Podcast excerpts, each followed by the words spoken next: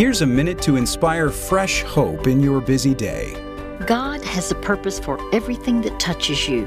Even the storm clouds in your life are useful in the hands of God. Depression can heighten your awareness of God and increase your dependency on Him.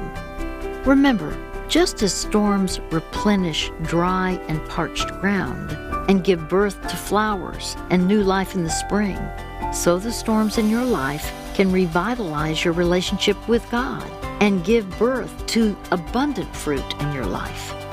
To overcome depression, look not to yourself, but to Him. Listen to 2 Peter chapter 1 verse 3.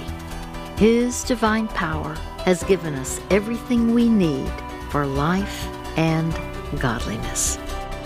This Hope Minute was brought to you by Hope for the Heart.